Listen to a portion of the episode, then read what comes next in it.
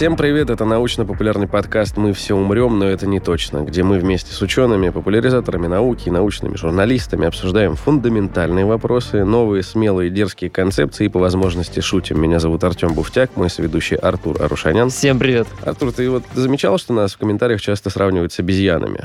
Ну, я думаю, не по внешним признакам. Но они нас не видят, слава богу, да. Что недалеко от истины в силу нашей обильной волосатости. Все мы оттуда. Они в первую очередь про наше поведение, чего мы не стесняемся стесняемся. Никогда. Но ты задавался вопросом, вот, допустим, находясь в зоопарке, почему твои братья и друзья по эволюции, и мои, и мои, тут ты не принимай на свой счет, я имею в виду наши общие... Наши общие братья и друзья. В некотором смысле, да, был общий предок когда-то давно, и вот мы разошлись налево, а он направо. Да, например. Почему они более волосаты, чем мы? Почему они вообще выглядят как звери? Вот говорят, зверь, он выглядит как зверь. Они не думают о своем внешнем виде. Они не хотят быть красивыми, как Все, мы. я понял. Ты к этому склоняешься. Ну хорошо, а к чему склоняется наука? Как объясняет вообще феномен волосатости? Да, и ее уменьшение на, в том числе, лице человеческом. Мы сегодня поговорим с Александром Соколовым, научным журналистом, создателем и редактором портала anthropogenes.ru, автором книги «Мифы об эволюции человека» и книги книги «Странная обезьяна. Куда делать шерсть и почему люди разного цвета». Александр, здравствуйте. Здравствуйте. Здравствуйте. Здравствуйте. Первый вопрос. Давайте как бы в лоб и из банальщины начнем. Почему обезьяна очень волосатая, а человек не очень волосатый? Как вы справедливо сами заметили, люди разные бывают. Да. Это еще как и где посмотреть. Потому что когда в свое время, еще лет сто назад, стали считать количество волос у человека и у прочих млекопитающих, выяснилось, например, что на голове у человека волосы более густые, чем у шимпанзе. Ага. Поэтому вот, как бы, скажем так, на теле у нас в основном волосы так, ну, визуально поредели, а на голове они, наоборот, стали более густыми и длинными. Ну, вот по сравнению, по крайней мере, с нашими ближайшими родственниками. Потому что можно там посмотреть на каких-нибудь орангутанов, которые тоже достаточно косматые, у которых такие патлы длинные растут. Или там какой-нибудь павиана с гривой такой настоящий. Угу. Вот, но у человека тоже фактически грива. Ага. Вот, особенно, конечно, у мужчин, у которых еще и на лице бородище, которых тоже, кстати, многие обезьяны таким похвастаться не могут украшением. Ну, кстати, да. Поэтому тут скорее даже не то, что исчезли волосы, а изменился характер их роста. Когда считали вот эту самую плотность волос, там же считали не только видимые волосы, но плотность волосяных луковиц. Это понятно, что это не одно и то же, потому что волосы просто бывают разные. Бывают те, которые хорошо видны, вот они толстые, такие пигментированные, часто темные, а есть маленькие, полупрозрачные. И таких на самом деле большинство. И ими наша кожа по-прежнему покрыта достаточно плотно, там за, за некоторыми исключениями, но их там вообще на человеке миллионы буквально. То есть сказать волосатый как обезьяна можно про каждого человека? На человека есть обезьяна, а, но ну, можно сказать волосатый как медведь, например. А, ну что нельзя, например, сказать волосатый как слон или волосатый как свинья, потому что человек не единственное, скажем так, редковолосое животное. Или там волосатый как морж. Морж, например, гораздо еще меньше. Его можно гораздо в меньшей степени назвать волосатым, чем человек. Но у него кожа практически голая. Усы зато какие у моржа. Усы, усы, да. Усы То есть, есть получается, что я думаю, что нехитрый эксперимент могут произвести, например, наши слушатели, у кого есть дети, и кому, допустим, подарили детский микроскоп, посмотреть там, попытаться на свое тело, что можно засунуть под микроскоп, и убедиться в том, что волосы-то есть. Они просто, получаются, не длинные и тонкие. А Они у... даже на лбу. Даже на лбу да, да, есть. Обалдеть. Вот. Ну, Толстой писал вот про Наташу Ростову, про усики ее, например, тоже. Они в целом, может быть, кому-то, кроме великого классика, не были заметны, но они есть. Но они есть. Хорошо. То есть, получается, первый миф про то, что мы безволосые, а наши замечательные коллеги, так сказать, по виду волосатые, шерстистые и мохнатые, об этом но это не совсем, не скажем так, не совсем так. Хотя понятно, угу. что разница есть. И, в общем, она видна невооруженным глазом. И это, естественно, ученых интересовало, как только стали вообще об этом задумываться. Она задумываться стали давно. Понятно, что пока как бы, идея эволюции не доминировала среди ученых, но было очевидно, что человек, он отдельно, все животные отдельно, значит, а это вот как бы... Венец эволюции. Венец, венец творения и так далее. А вот когда стало понятно, что человек все-таки имеет общие корни, и причем эти корни были не так уж и давно, естественно, начиная с Дарвина, те, кто про это думал, начали предлагать всякие гипотезы. Гипотез таких было достаточно много. Я их обзор вот в своей книжке собрал. Какие-то из них, скажем, сейчас уже представляют скорее исторический интерес, а какие-то до сих пор вполне актуальны. Хорошо. Получается, что эти изменения, да, которые мы видим визуально, посмотрев на себя, посмотрев на обезьяну, это, скорее всего, результат, не скорее всего, это точно результат эволюционных процессов. Как тогда предположить, в силу каких обстоятельств эти эволюционные процессы заставили человека немножечко убавить шерстяной Поредеть. покров, да, в плане качества и мохнатости? То есть что заставило нас, как вид, вот э, здесь прибавить на голове волос, а вот все, что ниже челюсти, немножко убавить? Но я еще раз хочу повторить, что здесь мы можем говорить только о гипотезах, Конечно. потому что проверить мы это напрямую не можем. Да, да, палеонтология пока что вообще нам мало что говорит о волосяном покрове наших предков. Потому что волосы в ископаемом виде сохраняются иногда, это исключительные случаи. Такие находки есть, но они крайне редки. Для предков человека их практически таких и нету, даже намеков. Поэтому мы только можем предполагать, когда и как это произошло. Генетика что-то начинает нам открывать по чуть-чуть. И, может быть, там в ближайшие, не знаю, там годы что-то нам еще генетика подскажет. Но пока что, пока там даже, допустим, мумии неандертальца еще никто не находил, вот, и Мгм. даже относительно недавно, в общем, мы можем только гипотезы некие строить. Вот, это такое предисловие. Поэтому гипотезы. Вот одна из самых, скажем так, обоснованных и общепринятых гипотез связывает вот это изменение нашего волосяного покрова с изменением типа терморегуляции. То есть Мгм. смысл, ну, как бы, если говорить по-простому, значит, наши предки развивались прежде всего в жарких условиях саванны в Африке, Мгм.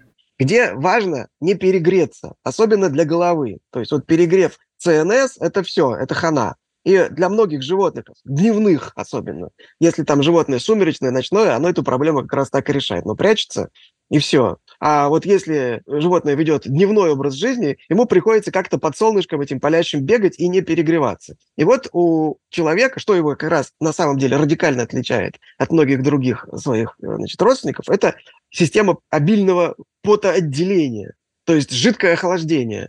Для чего у наших предков увеличилось число желез, выделяющих такой жидкий водянистый пот, он еще разный бывает, и железы бывают разные. Вот эти экриновые железы. Их стало, видимо, больше, они стали более активно работать, человек стал активнее потеть, вот. А потение эффективнее происходит с открытой поверхности. То есть, когда нету вот этой термоизоляции в виде шерсти, а когда у нас открытая кожа, и вода испаряется не с шерсти, а с кожи и охлаждает непосредственно наше тело. Мгм. Вот, видимо, эти процессы происходили одновременно. Наши предки вышли в саванну из лесов. Наши предки стали ходить на двух ногах. И это, кстати, само по себе тоже рассматривают как некое преимущество, заключающееся в том, что площадь нагрева уменьшилась. Когда солнце в зените, А, ну конечно. выгоднее вытянуться к солнышку, и чтобы грелась только макушка, которая у нас покрыта густыми волосами, а не вся спина. То есть выгоднее уменьшать площадь нагрева, выгоднее испарять жидкость, и чтобы это происходило с открытых покровов. Вот согласно этой концепции, этой гипотезе, которая, в принципе, обоснована в том числе и математически, в определенных условиях стало выгоднее быть без шерсти. Потеющим, голым, двуногим, бегать по саванне, а не сидеть волосатому где-то в, там, в кроне дерева какого-нибудь. Прекрасно. Понятно, что это происходило постепенно, то есть это не за один раз произошло, и там э, специалисты расходятся в том, в какой последовательности это произошло. Ага. Вот там прямохождение, исчезновение шерсти, усиление потоотделения, переход от древесной, там, лесной жизни к жизни на открытых пространствах, смена рациона, когда стали есть больше мяса. Вот это куча событий, которые в итоге привело к тому, что появился, собственно, человек. Мгм. Вот. Это сложная система. Видимо, все это взаимосвязано. Грубо говоря, мы поменяли густую теплую шерсть на возможность потеть. Прекрасно. Эффективнее потеть, да. Звучит логично, по крайней мере, тут все Ну, понятно, что дьявол в деталях, и на самом деле не все гладко в этой гипотезе, поэтому есть и другие. Но эта гипотеза, по крайней мере, наиболее обоснована, и еще раз повторяю, в чем ее, может быть, преимущество по отношению с большинством других, она сформулировала не только в виде вот таких неких кажущихся логичными реплик, вот как я вам рассказал, а имеет некое математическое обоснование. То есть э, авторы, там, начиная с Уиллера, такого физиолога, построили некую физическую модель, посчитали и показали, что значит, это действительно может быть эффективно. Быть таким голым, потеющим, двуногим. И что такой примат Мгм. выживает в более широком спектре тепловых режимов, скажем так, чем покрытый шерстью. Или четвероногий. Или четвероногий и покрытый шерстью. Ну, то есть представить, что наш предок, значит, выползает в саванну на четырех ногах и весь в шерсти пытается кого-то поймать, скорее всего, он очень быстро просто перегрелся бы и потерял сознание, и там же и умер. Ну, как вам сказать, павианы так живут. Вот сразу вам. М-м. Павианы так живут. Поэтому дальше тут уже можно рассуждать, чем отличается стратегия павианов, ну, про которых, например, показано, что все-таки в солнцепек они предпочитают просто прятаться под деревьями. Ага. Чем отличается стратегия павианов от стратегии наших предков? То есть павианы – это, в принципе, аналог вот наших предков, вот этих древних гоминин. Это тоже фактически саванный примат, Мгм. Который живет не в лесу, Ну, пошел по другому пути, да? да, но пошел по другому пути. То есть каждый, каждый вид, каждая значит, популяция там как-то приспосабливается по-своему. И наши предки пошли вот таким путем, который, видимо, оказался в итоге э, достаточно выгодным, хотя, естественно, он сделал их и более уязвимыми в другом смысле. Например, человек очень зависит от воды, Потому что испарений много. потому что может терять до двух литров пота вообще в час до Обалдеть. двух литров пота в час. Поэтому как бы вот какие-нибудь там до сих пор охотники-собиратели в Южной Африке или там в Австралии или где они еще сохранились, всегда берут с собой воду. Ну, конечно, с таким Ну, а сейчас- потоотделением. Сейчас, значит, в пластиковых бутылках. Когда-то это были какие-нибудь там выдолбленные тыквы или что-нибудь такое, или орех, или какая-нибудь там керамика. Ну, в общем, Ну, тоже адаптируются. В общем, воду таскать с собой. Человек вот в этом плане не очень, потому что там какой-нибудь осел, который потеет меньше, чем человек, но может выпить, я вот не помню, 10 литров воды за раз. И потом ходить себе довольно долго и прекрасно себя чувствовать. Человек, если выпьет 10 литров, он умрет просто. То есть мы и выделяем много, и пьем мало при этом. Это вот Интересно. плата, плата за вот этот вот все. В эволюции всегда так. Что-то теряешь. Шерсть мы потеряли. И когда наши предки, кстати говоря, пошли на север в высокие широты, возможно, уже там... Они, конечно, не помнили уже про то, что когда-то у них была Но шерсть, жалели об этом. но жалели, наверное. Это, кстати, вопрос, который я часто тоже видел в комментариях под обсуждением вообще в целом э, вопроса э, волосяного покрова, это то, что, ну хорошо, это у вас в саванне ваши предки африканцы там облысели, а северянам-то зачем было лысеть? Ну, то есть, как бы, в целом-то идея остается та же, что из саванны рассредоточились дальше люди. То есть А, сначала да, проблема- полысели. Проблема, видимо, в том, что когда они отправились, так сказать, покорять высокие широты, они уже лишились шерсти. Уже были И лысые. обратно она уже не отросла. И уже тогда, уже к этому моменту придумали одежду, стали использовать огонь, стали какие-то себе сооружать жилища примитивные. И, в общем, нашли другие способы бороться, на этот раз уже не с жарой, а с холодом. Но, возможно, если бы, кстати, не было возможности эм, придумать себе одежду и так далее, они, может быть, и ошерстенели бы обратно. Ну, то есть здесь как бы компенсировалось человеком вот это... Естественный отбор, самый волосатый Да, выживали бы. Трудно сказать, но вот обратите внимание,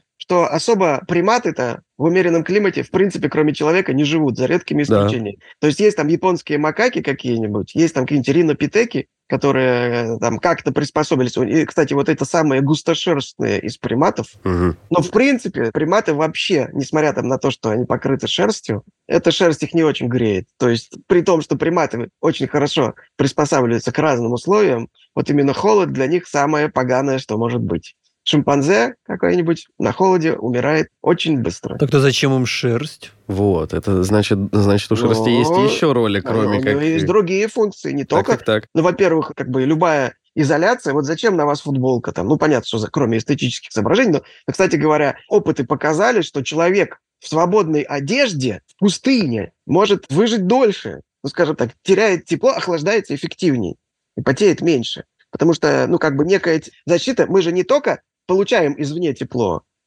мы его должны отдавать. Сами, да. Короче, короче, вот в какую сторону идет вот этот теплообмен, значит, одежда нас защищает и от перегрева тоже в каком-то смысле. М-м. Ну, принимает И удар на шерсть, себя, да. И шерсть в каком-то смысле тоже защищала от перегрева. Мгм. Раз. Защищала от повреждений. Два. А, от ну, каких-нибудь конечно. травм. Защищала от ультрафиолета. Три. Это отдельная тема тоже большая. Создавала э, возможность там пугать конкурентов, вздыбливая там шерсть. И вообще, это часть коммуникации. Там не говоря уже про груминг, там перебирание, копание в шерсти друг у друга. Да, детеныши держатся за шерсть у обезьян. Много А, кстати, функций в да. шерсти, помимо э, нагрева, то есть это теплоизоляция не только в смысле защиты от холода, но и защиты от жары, это коммуникация, это изоляция от повреждений и так далее, и так далее. Короче говоря, шерсть – это многофункциональная штука. Полноценный орган получается. Естественно, это, это орган. Как бы. Смысл в том, что он многофункциональный. Мне кажется, вот. недооценивают просто роль шерсти. Ну вот волосы у нас и борода, и ресницы, брови, вот все это выполняет определенные функции у человека в том числе. Кстати, про ресницы, брови тоже интересно было бы поговорить, но закончить хочу вот с этой темой. Вы говорите, это еще и защита от ультрафиолета. Хорошо, и получается, мы, потеряв шерсть, мы потеряли возможность, чтобы детеныш держался, э, значит, за вот эту матню у меня на брюхе, а я потерял защиту от солнца, и как-то, получается, пришлось это компенсировать. Судя по всему, мы начали загорать и передавать загар по наследству. Ну, по крайней мере, кстати говоря, генетические исследования показывают, что примерно в то же время, когда человек, ну, по таким теоретическим построениям, стал жить в саванне и лишился шерсти, примерно тогда же, видимо, кожа его стала темной. То есть mm-hmm. там где-то, по там оценка там около 2 миллиона лет назад, вот так. То есть да, поскольку мы, во-первых, лишились шерсти, которая защищает от ультрафиолета, во-вторых, стали жить в открытом пространстве, где просто некуда спрятаться. Это проблема вредного воздействия солнечных лучей она стала во много раз более острой, чем у каких-нибудь шимпанзе.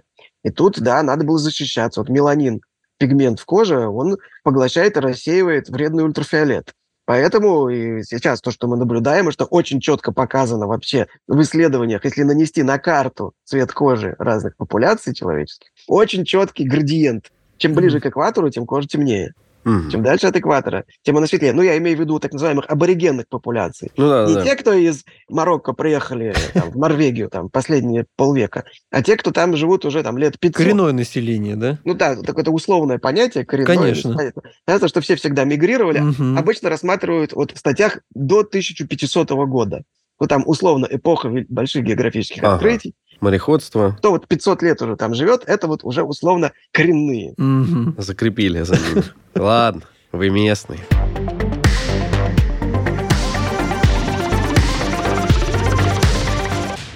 А почему так сильно отличается сам вот волос на голове, ресницы отличаются от волос на, на голове, от волос на тело, даже борода. Вот я там по своей могу судить, не то чтобы я замечательная выборка, но мои волосы на голове и на бороде, они абсолютно разные вообще. Там, не знаю, как они себя ведут, как они ощущаются на ощупь. То есть это, это разные волосы. Ну, у меня вот они даже разного цвета, кстати говоря. Сейчас Например? Вот борода еще так сидеть начала у меня уже, по-моему, лет 10 назад.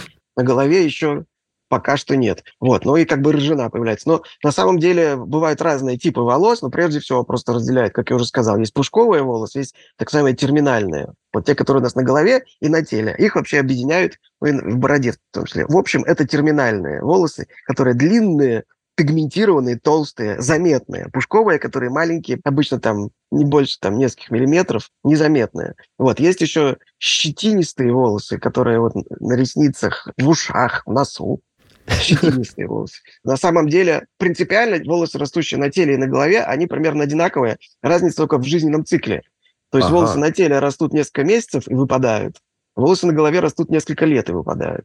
Mm-hmm. Вот, в остальном все то же самое. А их толщина, густота, то есть это вот именно жизненный цикл определяет почему они отличаются вот и по ощущениям, и по визуальной какой-то... Слушайте, и тут уже, наверное, какому-нибудь трихологу вопрос. Ага. Я не настолько глубоко, значит, именно в биологии волос угу. могу рассуждать, только на неком таком общем уровне. Ну вот, но принципиальная разница, еще раз, в длительности роста. То есть существует еще такой миф, что у человека волосы на голове растут неограниченно. Это неверно. А, в смысле, что если их не стричь, то они будут до бесконечности. Да, ну, пока живет не человек. Нет, ну -ну. это неверно. На самом деле у любого волоса есть, еще раз, длительность жизни, обычно это не больше там 7-8 лет. Волос на голове, на голове. Потом волос выпадает, и на его месте растет новый. Тоже таким же циклом. Таким же циклом, но причем под определенными условиями, там, под действием мужских половых гормонов. Например, вот здесь у нас на макушке выпадает терминальный волос, на его месте начинает расти пушковый, и человек лысеет. А зачем это человек? Зачем он лысеет? А кто тоже знает.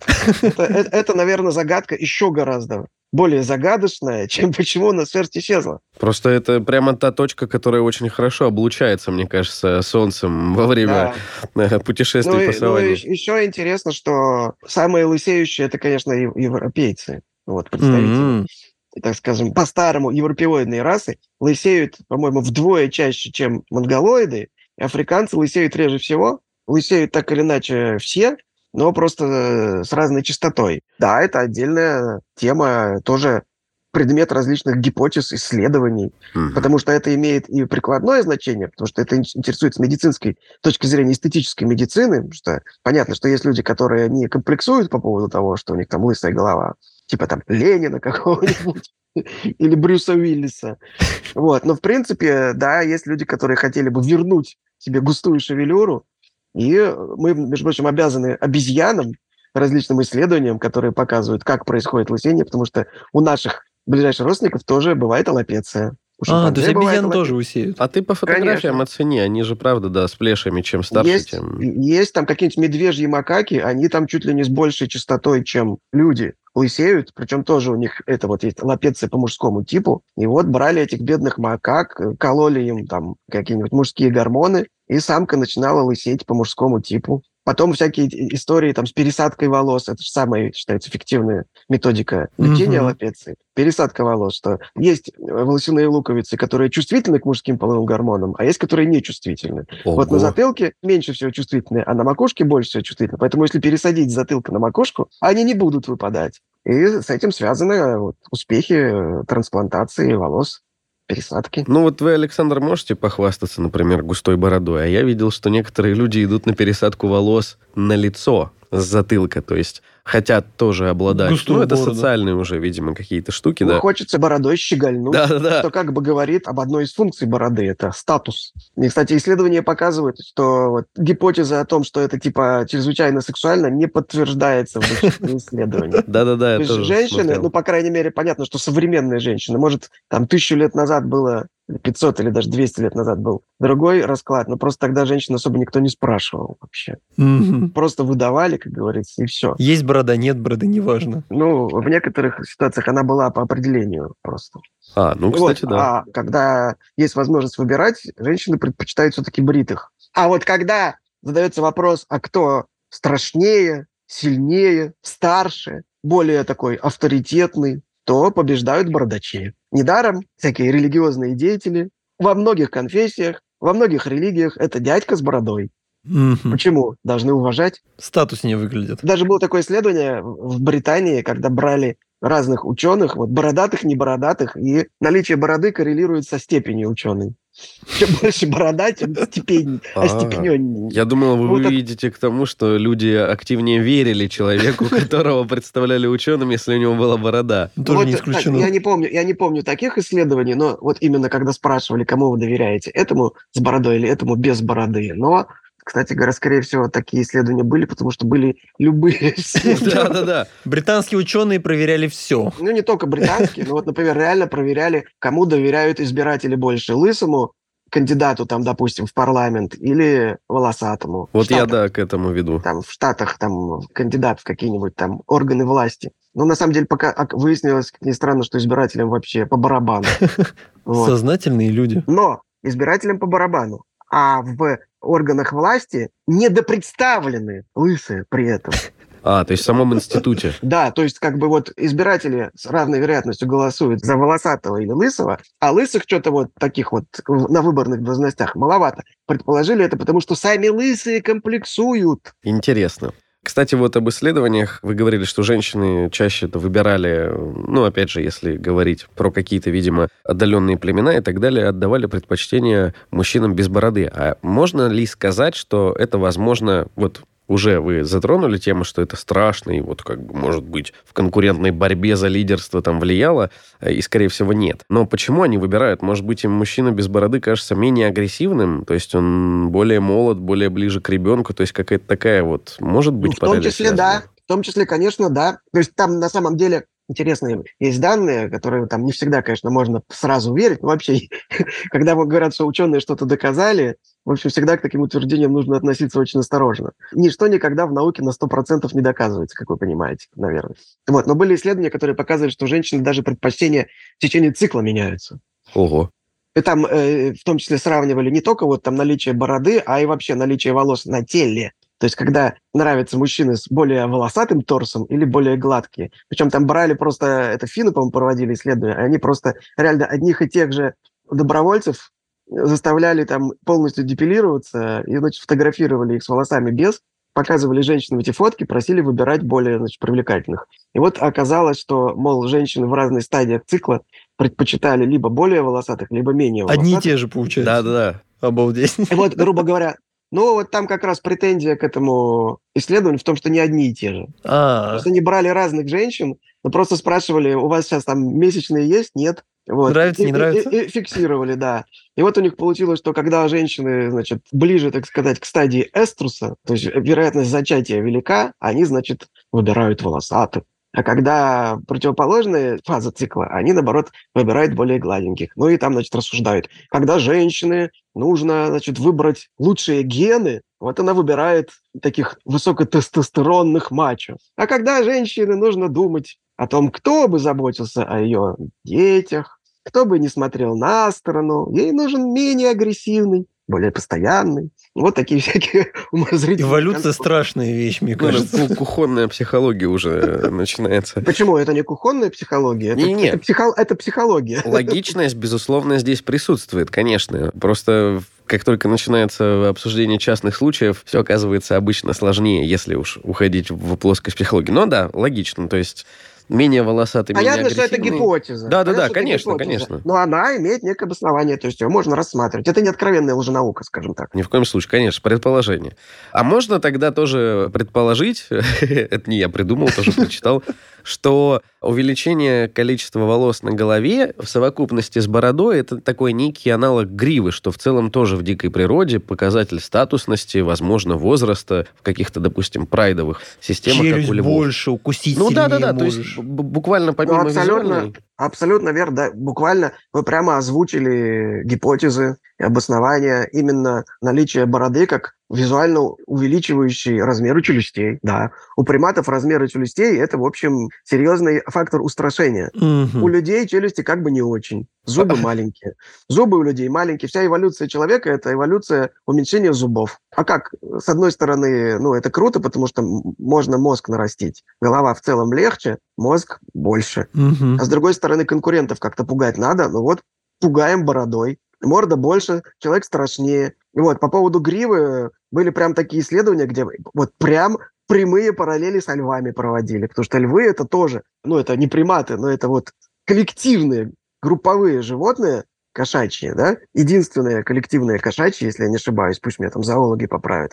И у них тоже, у самцов есть грива, у самок ее нет. А вот у людей аналог борода. Ну, там была в том числе гипотеза, кстати, которую первым озвучил Дарвин, то грива, она не только визуально устрашает, она и защищает. То есть это как бы шлем такой. Ну, прокусить сложнее, наверное, да. Сложнее прокусить, да. И там были даже исследования, где показывали статистически, что вот у львов, которые там в шрамах, всякие там с травмами, у них вот площадь вот эта вот закрытая гривой меньше страдает от нападения всяких конкурентов. А они, они там часто дерутся, самцы. И Ну часто да. с летальным исходом. Причем там летальный исход обычно кончается летально не только для самца, но и для всех его котяток. М. Что пришедший самец убивает льва и убивает его приплод. Это серьезно. Поэтому вот выжить в таком... Это не то, что какие-нибудь там гориллы, значит, постучали в грудь себя и разошлись. Нет, там все очень э, жестко у львов. Александр, а вот у приматов борода такую же функцию имеет? Ну, у остальных приматов, кроме нас. То есть она А у также... них есть вообще борода? есть у них борода, и какую функцию она у них имеет, и имеет ли? Слушайте, у приматов куча всяких украшений есть, у разных обезьян. У кого-то хохолки, у кого-то бакенбарды, у кого-то такие щечные наросты, как у орангутанов. У кого-то есть и бороды. И, ну, как бы, всегда, когда мы видим различия между самцом и самкой, обычно биологи и эв- эволюционисты говорят, что это половой отбор. Это называется половой диморфизм, и обычно причина ищут в том, что отбор как-то по-разному работает на самцов и самок, или, вероятно, самки выбирают самцов определенным образом, либо самцы конкурируют между собой за некие, вот по неким признакам, в том числе пугая друг друга, например. Есть там целые исследования, большие книжки написаны про вот это демонстрация угрозы Ага. приматов, где вот показывается, что это все в первую очередь связано с угрожающим поведением. Ну, там, приматы любят демонстрировать гениталии друг дружке, и они у них там ярко окрашенные, видно издалека. Интересный Вот. А это вот ТикТок открой, там то же самое. Ну, там они с другими целями обычно. Ну, не совсем с этими, скажем.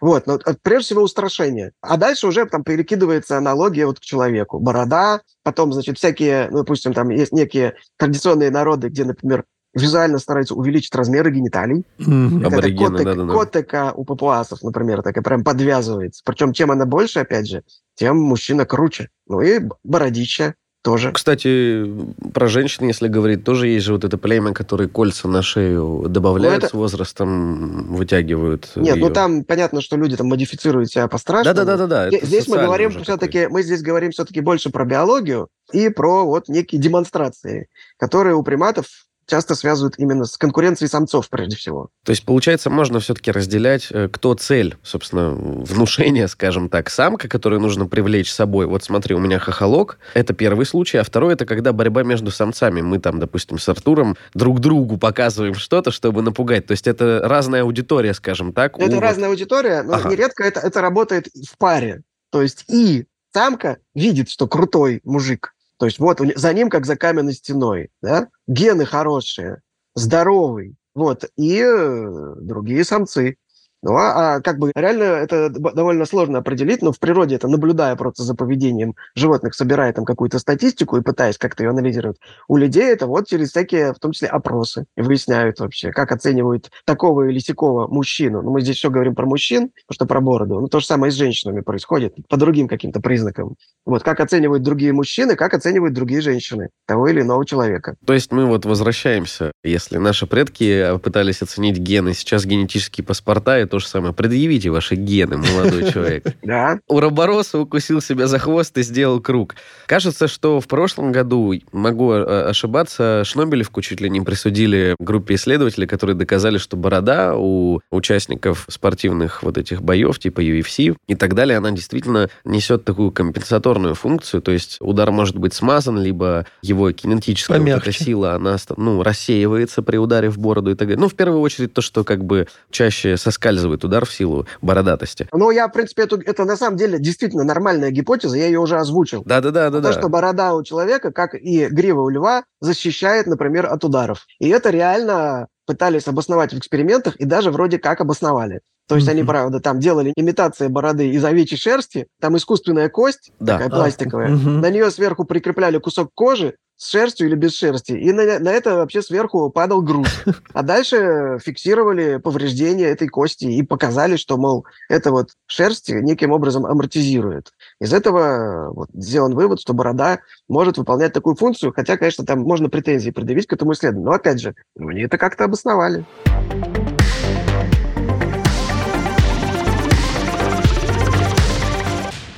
Вот мы сейчас говорим большую часть разговора о мужчинах, о мужчинах. Есть ли какая-то у нас принципиальная... Мы, мы все здесь Потому мужчины. все мужчины, да. Совпадение. Ну, потому что мы про бороды говорим. Ну да, да. А есть ли какая-то принципиальная разница, ну, наверное, все-таки есть, в волосяном покрове между мужчинами и женщинами? Ну, кроме бороды, например. Ну, это самое самая яркая, пожалуй, разница. То есть, а в остальном мы плюс-минус похожи, да? Просто где-то гуще у кого-то, где-то менее. Ну как? Ну, считается, что женщины в целом, так сказать, более гладкие, чем mm. мужчины. То есть у них отбор шел все-таки на снижение вот этой волосатости, потому что у мужчин это волосатая грудь, руки, ноги. У женщин, конечно, тоже это все присутствует, и страшная вещь, там женщина занимается депиляцией. Мужчины, mm-hmm. кстати, тоже занимаются, и, кстати говоря, занимались еще в Древнем Риме тем же Опа. самым. То есть это не вчера все появилось. Да. Вот, считалось как-то не очень. В 20 веке считалось нормально, а сейчас опять мода на гладких мужчин в том числе. То есть это есть еще некая мода.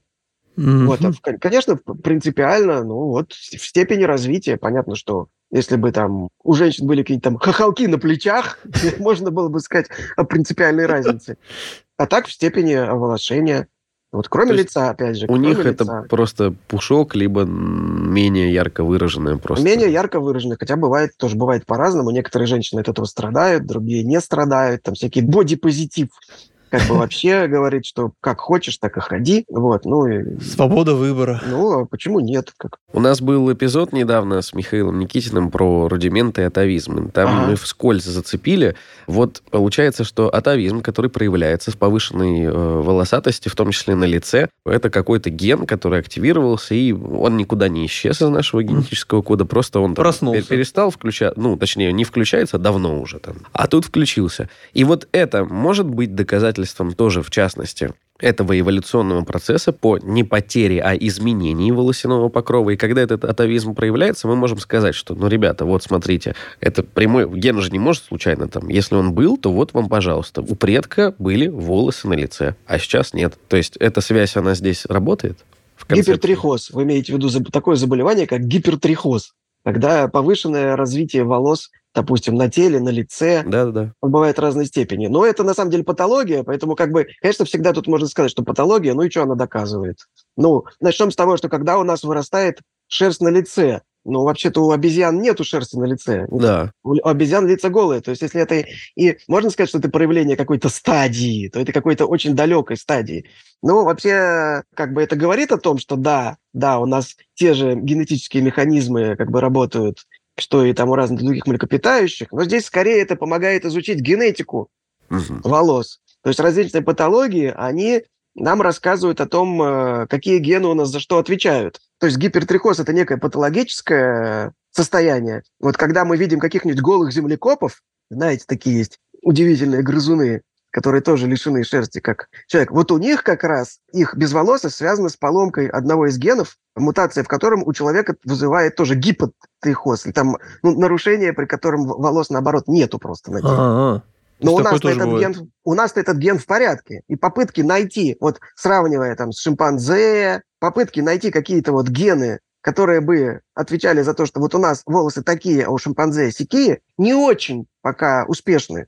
Найти такие гены не очень-то и удалось. То есть там некоторые есть находки, но такие. Короче говоря, судя по всему, это был процесс, связанный с работой, мно- ну как, на самом деле, как в большинстве случаев, с работой множества генов. Мгм. За это отвечают десятки или сотни генов за развитие волос у нас. И вот постепенно что-то с ними происходило, поэтому это вот сложно выловить. Просто выловить, когда это вот такая моногенная какая-то мутация, раз произошла, вот, например, там произошла мутация, и у человека стали голубые глаза. Вот такую мутацию удалось поймать. Ну, потому что это простой признак, вот так, который относительно легко и быстро изменился. С волосами не так. С волосами сложнее. Но да, патологии различные, они нам говорят, как может меняться вот наш фенотип, наша внешность в результате неких мутаций. То есть, да, они, получается, не доказывают, а лишь помогают как одна из таких вот... э, Ну, как свидетельство. пазл. Это не является Да-да-да. строгим доказательством, потому что, ну вот, как бы, я, я не знаю, Никитин что рассказывал, но, строго говоря, сейчас уже понятие атовизм, оно скорее такое из научпопа, чем из строгой науки. Потому что, когда там говорят, вот атовизм у человека хвост, но там выясняется, что вот эти признаки, это так называемый хвост, он к хвосту млекопитающих особого отношения Да, не имеет. да. Его как бы так, скорее, для широкой публики называют, Объясняют, чтобы что это, создать да. образ. Да, безусловно, там это все сложнее. Я просто на этом и хотел сакцентировать внимание, что эта патология, она могла возникнуть и просто в какой-то момент эволюции. Не обязательно это какое-то движение из точки А в точку Б, и здесь как раз-таки и не получится на это надавить и сказать, а вот оно доказательство. К У нас есть, сожалению, например, аналогии. У нас есть, например, голые кошки, голые собаки. Их, кстати, генетика, вот этой их особенности, она нормально изучена, и там это действительно конкретные мутации. Но Причем вот мы мы человеком них- спровоцированный, как я понимаю, ну, касательно кошек. Ну, мы- там- мы- Их выводили же. Нет, эта мутация произошла сама, но просто поймали редко... Как, как Мгм. вообще происходила Да-да-да. селекция? Поймали редкого урода и, значит, сделали его породой. ну, все То так. же самое, как, как с золотыми рыбками в Китае, там где-нибудь, как с вот этими голыми собаками, которые есть в Китае, тоже есть в, в Америке, между прочим, там где-нибудь на территории Бразилии, Никарагуа, вот у индейцев там, у местных. И голые кошки, там некоторые примеры прямо описаны, потому что это уже относительно недавно поймали там на помойке эту голую кошку и сделали петербургского сфинкса из нее.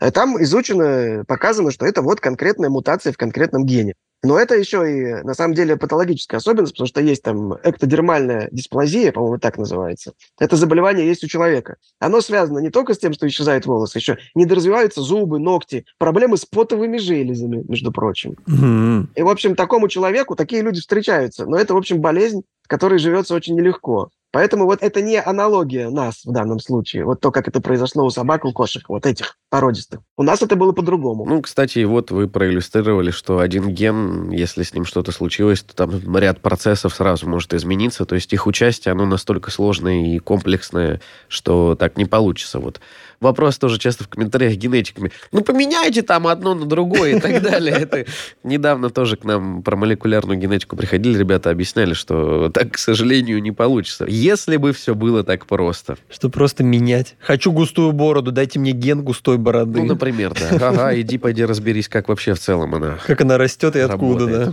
Хорошо. Ну, то есть, в целом, ряд вопросов мы сегодня осветили и закрыли Мгм. с этой точки зрения. Слушатели с обильным волосяным покровом, не переживайте. Вы нормальные. Да, ничего абсолютно нету в вас отличного от ваших безволосых коллег.